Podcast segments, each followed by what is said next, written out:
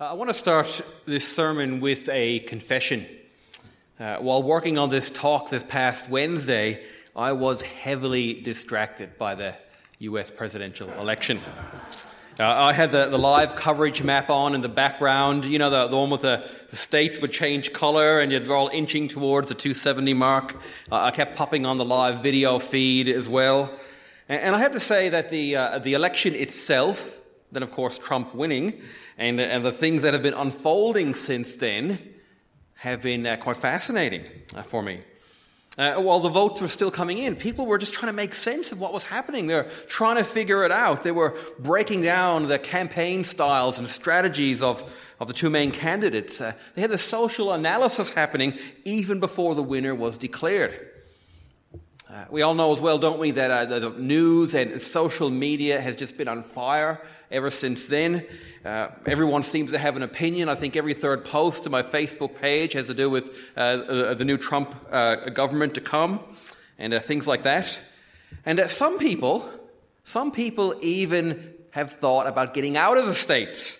And I thought this was a joke at first, but apparently the Canadian immigration website actually crashed. And so let me say my Canadian passport feels a little bit more special right now, which is really good. You know, I'll show you a picture of it later if you're really interested. Anyway, uh, but then, sadly, though, sadly, some people's disappointment, some people's hurt at the outcome, has turned into protesting and hate and some pretty negative stuff since since Wednesday as well. These are interesting times, aren't they? Uh, these are turbulent times in some ways as well. And so, depending on your leanings, uh, some people see this as a time of change and, and opportunity, as many uh, loyal Trump supporters would probably be seeing things. Uh, but others, if you listen to what they're saying, they're saying, well, this is the tragic end of America. However, you slice it, uh, people are looking at, at their turbulent times and they're trying to make sense of the world around them. Well, as we've been learning, things were pretty turbulent in Isaiah's time as well, weren't they? Uh, their world was changing. Uh, Assyria, the new kid in the block, uh, was rising into power, and as Assyria stepped into power and made its presence known, uh, people didn't quite know what to do. And with questionable world politics, we had whole countries trying to figure out the same questions. Well, wh- how did we get here? What next? What do we do? How do we survive? And so, in a sense, uh, today's passage in Isaiah, it's almost like it's a social analysis of those times as well. But instead of people floating their theories on what has happened and how we got to this point, uh, we get the real story. Because, see, verse 8 begins like this The Lord has sent a message against Jacob. Here, Isaiah gives us God's view of things. Okay? God tells us what has led to their situation and what he's going to do about it. And if we skim through this passage, and you probably noticed this uh, when Matt read it just a few minutes ago, there's one phrase, phrase, sorry, one line that's repeated four times. A very important sentence that's get repeated here, and it tells us that this is not a pretty picture. So the first time we see it is the second half of verse 12, and if you'd like to look at that with me, please, Isaiah says, Yet for all this, his anger is not turned away his hand is still upraised. That's how God feels towards the northern kingdom of Israel. So we need to ask as we come to this passage well, what have the people done to make God so angry? Uh, what has led to God's hand being upraised? Well, the first thing that we see here is that the Israelites are full of pride. These are a people who are full of pride. Look with me, please, starting at verse 9. All the people will know it Ephraim and the inhabitants of Samaria, who say with pride and arrogance of heart, The bricks have fallen down, but we will rebuild with dressed stone. The fig trees have been felled, but we will replace them with cedars. Uh, we've been learning over recent weeks, haven't we, that God is going to judge his uh, rebellious people through bringing Assyria. And so the fallen walls here are possibly the first ripples of destruction as a superpower is on the move. But instead of the problems in their world giving them a wake up call, uh, instead of turning to God for help, uh, they keep doing it their own way. Uh, in their self reliance, they're, they're just stupid, really. It's almost as if they want to fix things by cracking open a Better Homes and Gardens magazine. Fallen wall? Well, let's rebuild it. Bigger, better. You know, let's get boutique imported stones. Let's get the best artisans on the job. They said this is just a temporary upset. The people are blind to what's really going on because they're only focused on themselves. Now, it sounds ridiculous when I put it like that, doesn't it? It really does. But don't we hear echoes of this in our own lives as well? How often do we try to tackle things on our own instead of running to God first? I know that I can be very good at self reliance. But, friends, one of the things hardships are supposed to do is turn us back to God, to point us back to Him. We need to remember that sin is there at the core of every heartache. You know, sin in the world generally, but also sin sometimes in our own lives as well. And so the answer to any hurt is to be sure that we're looking to God. And then when we realize that we have sinned as well, we want to be bringing that to Him in repentance. Uh, the answer is never to go it alone just by making life better on the world's terms, or to aim for less pain just by adding in more comfort. That just doesn't work, see. But sadly, that's what God's people are doing here. Uh, without God in the picture, all they can see are themselves. And so they're blind. Where might we be self reliant? Where in our lives could God be on view a little more for us? Maybe the answer to stresses with our children is not only learning the best parenting techniques, but in the heat of the moment, also learning to ask God for the character of Christ. You know, maybe the answer to, to joblessness is to first trust in God's provision, to really know that and own that, even when it's less visible, instead of only relying on seek.com or networking among our friends. Uh, maybe the answer to poor health is not only to rack up more hours in the gym, as I do. No, I don't. Uh, in, in, the gym, or to eat better, or, or to uh, visit the doctor a bit more frequently, uh, but maybe also to learn and rejoice in another truth that though our bodies do fade and our bodies get weaker, inwardly we can be renewed day by day as we spiritually grow in Jesus Christ. See, do you see, there's, there's a way that we can look at all of these things that have God on the picture, that we are running to Him. And Christ uh, loves this. God loves it when we run to Him. He promises that when we seek Him, He will be found. And as the best father, He's never going to turn His children away. But see, sadly, the Israelites here, they have forgotten. They're His children, and yet they have forgotten His great love and mercy. And so, with God out of the picture, what's left is just a love of self. The people are proud, they're arrogant, and so God, Isaiah makes it clear, he's very active in his judgment now towards them. In verses 11 and 12, not only do we see him spurring the Assyrians on in their attack, uh, but the Arameans and the Philistines are in on this too, in on the action. Uh, if we look at this on a map, what it basically means is that they're getting it from all sides. God is angry. Their situation, it is going from bad to worse. But his anger doesn't stop there. See, a second reason for God's anger is that the people are misleading and being misled. They're misleading and being misled. As our passage continues, we see uh, that the people, well, they haven't returned to God in repentance. None of this has brought, this, uh, brought them back to Him. And so the judgment in verse 14 is that God is just going to cut them all down in a single day. From the top to the bottom, everyone just cut down. In verses 14 and 15, Isaiah describes the people like this The elders and prominent men are the head, and the prophets who teach lies are the tail.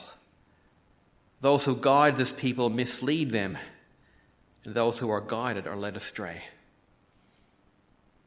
What we have here are people who are not following God's ways or His law or His truth.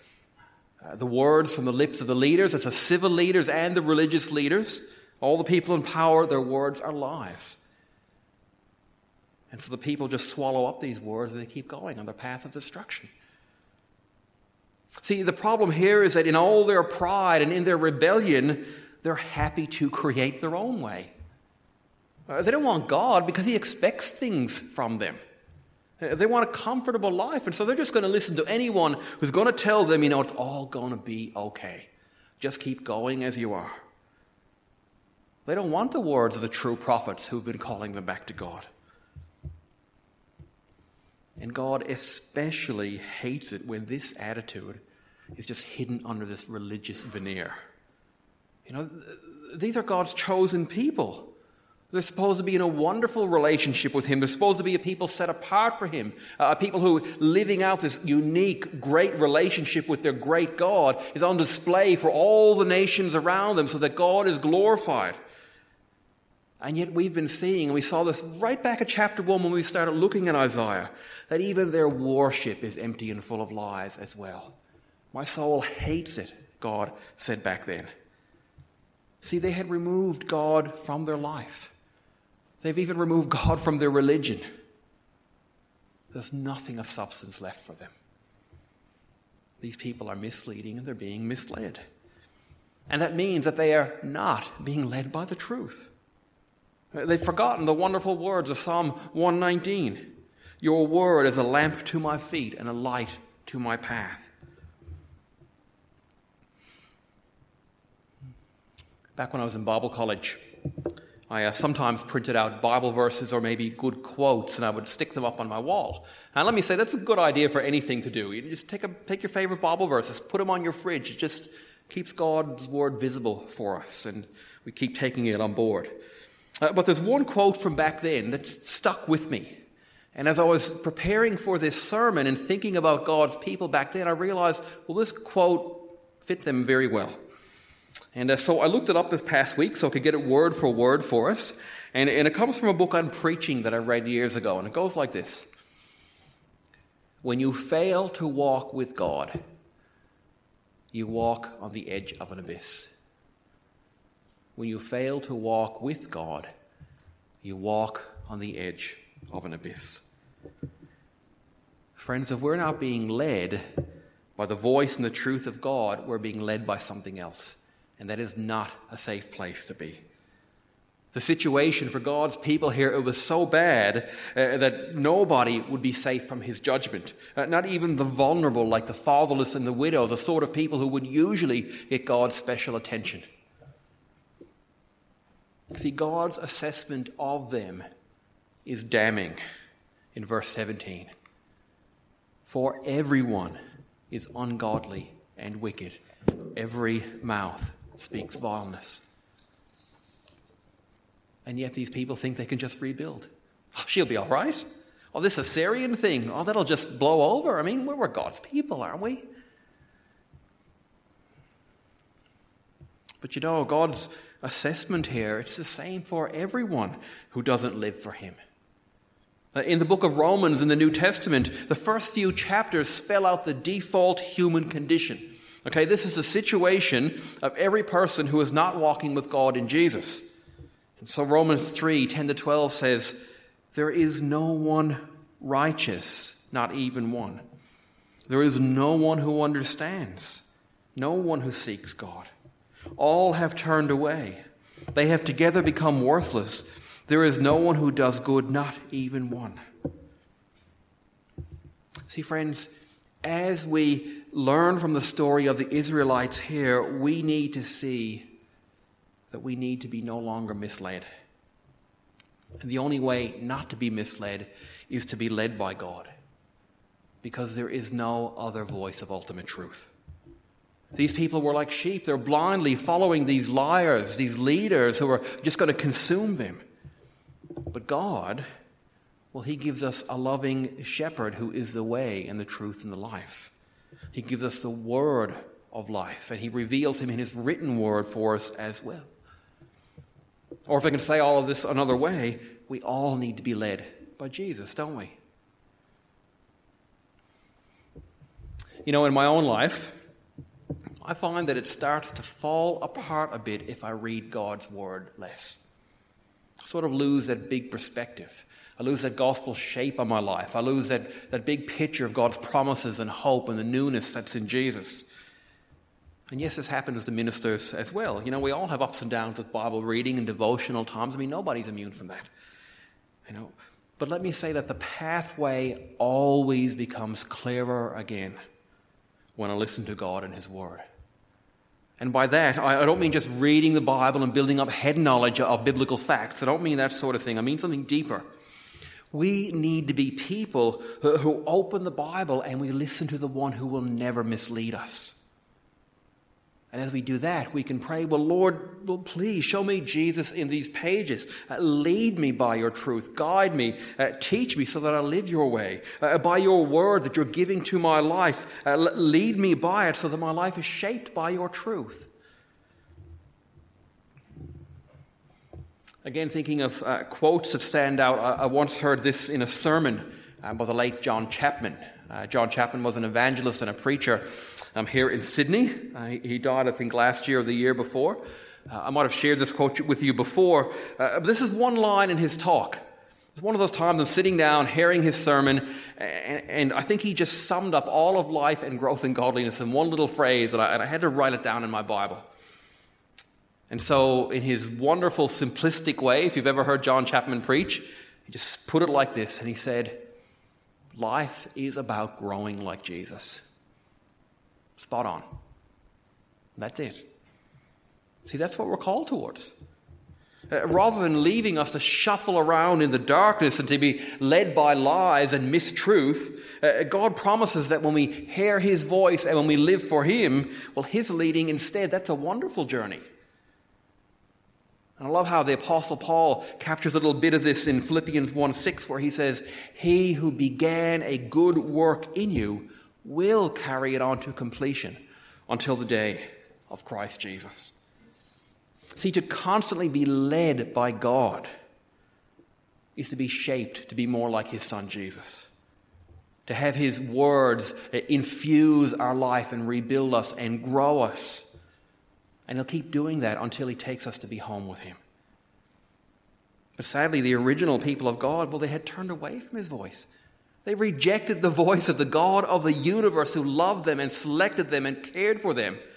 Just turned away from his voice and instead they were led by lies. They rejected God. And so he's just going to cut them down entirely. God is angry. He's angry at their pride. He is angry because they're no longer led by his truth. And if we bring the remaining verses of our passage, the remaining ideas together, we see one more reason why God is angry, and that's because of their devouring corruption. Their devouring corruption. From the second half of verse 19, we read The people will be fuel for the fire. No one will spare his brother. On the right, they will devour, but still be hungry. On the left, they will eat, but not be satisfied. Each will feed on the flesh of his own offspring. Manasseh will feed on Ephraim, and Ephraim on Manasseh. Together, they will turn against Judah. What we have here is a society that is completely falling apart. It's going from bad to worse. Everyone is out for himself and he's just going to take down whoever gets in their way. Isaiah now paints a picture of that, of that total wickedness finally consuming them. See, if we really break down what's happening here, we can reduce it to two things. These people have broken the two greatest commandments to fully love God and to love their neighbor. And here, with God out of the picture, the neighbors are just being engulfed. Other people are just a, a disposable commodity.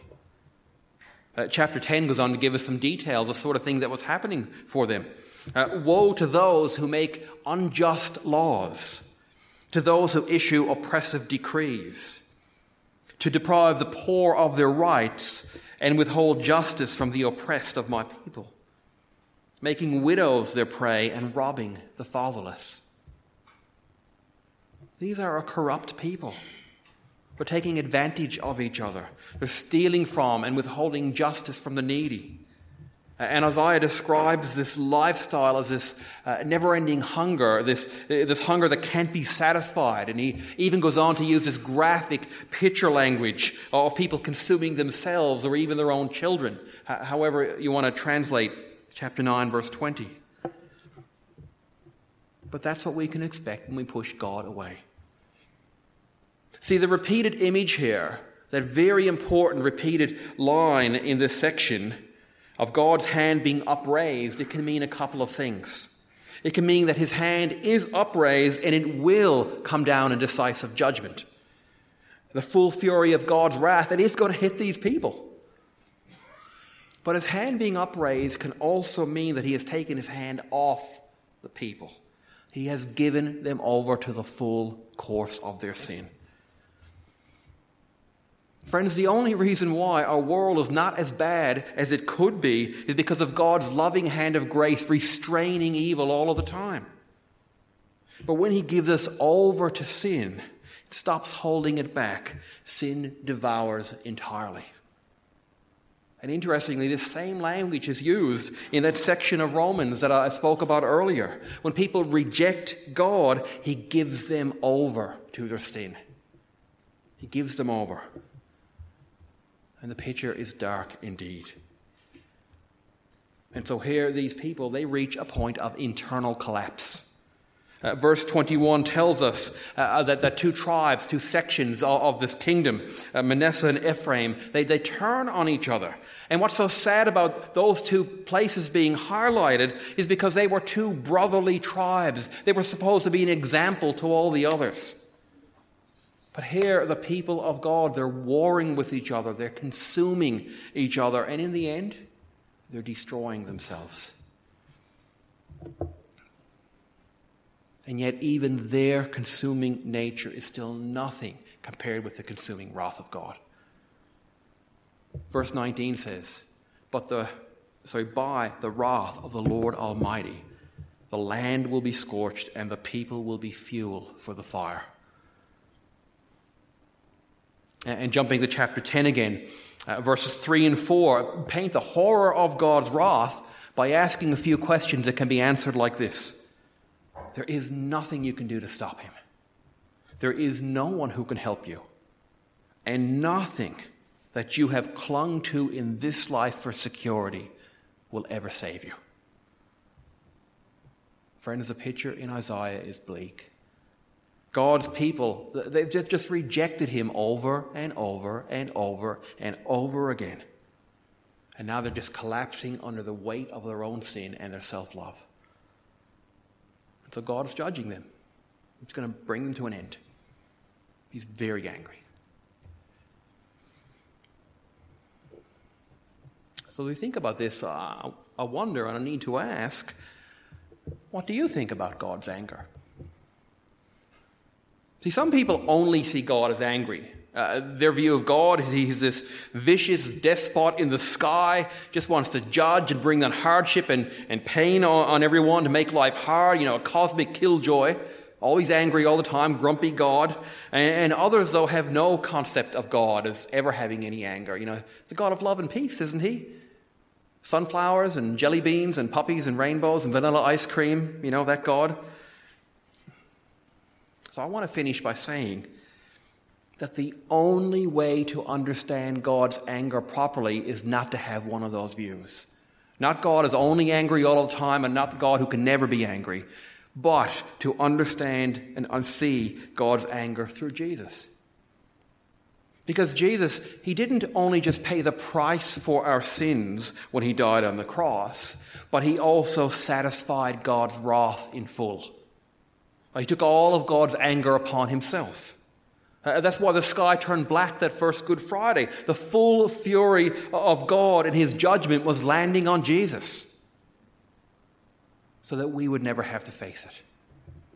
He took the full force, the full weight, the full brunt of all of God's wrath for our sins so we wouldn't have to taste that wrath alone ourselves. But God hasn't changed since the Old Testament. Our God's not a fickle God, He's the same forever. He's still furious at sin. So it's insane for anyone to ignore that, to ignore the fact that God is angry at sin. But there is hope and salvation in Christ. Friends, here's the beauty of the gospel. Here's what's wonderful and amazing. Here's what's hopeful and terrific about our gospel. As we've seen here in Isaiah, there's this repeated phrase God's hand is upraised. His restraining hand has been removed. The people have been given over to the full fruits of their sin. And his hand will come down in terrifying judgment. But when we are in a redeemed relationship with God through the Lord Jesus, God's hands are never upraised towards us. Instead, they're open wide to embrace us and to take us as his children as we return to him and never let us go. Do you see what the cross of Christ does when we think of God's anger? And see, in that renewed relationship, with God's hand is not upheld and instead embracing us, when we're made totally new by Jesus, we have a whole new picture that doesn't look anything like Isaiah's picture here now of the original Israelites. I mean, yes, we're still going to struggle with sin. Let's be real and honest about that. Every single one of us, I struggle with sin, you struggle with sin. But God eternally loves us in Christ. Our sins have been paid for in full. Jesus' blood has paid for all of our sins, and He has taken all of that wrath. So we don't have to fear God's anger. We've been given freedom from that fear. Perfect love drives out fear. And so we're made new in that relationship. And as we think of this picture here in Isaiah, instead of pride, instead of that being our story, in His strength we can grow in humility, can't we? And we can grow in dependence on a Father who is there for us at all times. No longer have to be only self reliant, arrogant people. Instead of living in darkness, we can joyfully live in the Word and truth of God as He constantly reveals Himself to us. We can be led by the Creator of the universe. Instead of devouring our neighbors, we're brought into a redeemed community. We learn how to truly love our brothers in Christ. And where every member of the church, every person who's part of the body of Christ, is valuable and important, and we all spur one another on as we grow in maturity and love in Christ. It's so different from the picture in Isaiah, isn't it? It's a wonderful picture through the cross of Christ. And then instead of this never ending hunger, that horrible image, towards the end of our passage here, Jesus promises something else. I am the bread of life, he says. He who comes to me will never go hungry, and he who believes in me will never be thirsty. Sadly, the Israelites, in their hunger to satisfy themselves, they were on a pathway of destruction. But we can know a pathway of grace and peace because Jesus excuse me, satisfies at the deepest level. In Him, we're truly free. Free to truly love our God and to truly love our neighbor. And so instead of the picture here, instead of that repeated phrase being our story, we have another repeated line that's our story. In Jesus, God's anger is turned away. God's hand is not upraised. Instead, his arms are open to you. Jesus turns away God's anger so that we can return to Him. Pray with me, please.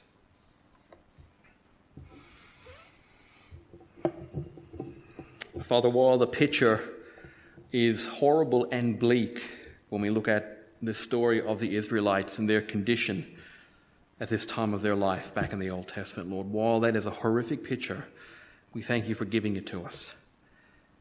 And we thank you that in that we can see your real anger towards sin. We can see how serious it is.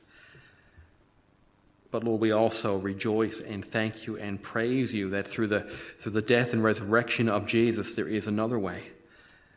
We can praise you, and we do praise you, that He has taken all of your wrath, that we don't have to fear your anger. That we struggle with sin, but it doesn't have to consume us because we are made new in Christ. And He has paid for our sins, and He's growing us to be like Himself. Lord, we thank you that we're free to love you and to love our neighbor and to live a completely different way. And so we ask that you will pour that truth out on our lives, that we will be on a pathway of life instead of a pathway of destruction. And we ask, Lord, as we look at the cross and look at your love and are real about your anger, we have a new depth of understanding and appreciation of it that shapes every moment of our being. Lord, we pray for those among us and those in our lives who have never thought about you as an angry God and I've never really thought about the weight of sin. Or people reject who people who reject this concept of you being angry at all. Pray that we'll be a people balanced in our understanding. Know that you are a God who's angry when we reject you, but your arms are open wide, and through Jesus we can return to you. Father, grow us in this truth. Every single person sitting here tonight, we ask, and we praise you for what you have done in Christ. We pray all of this in his great name. Amen.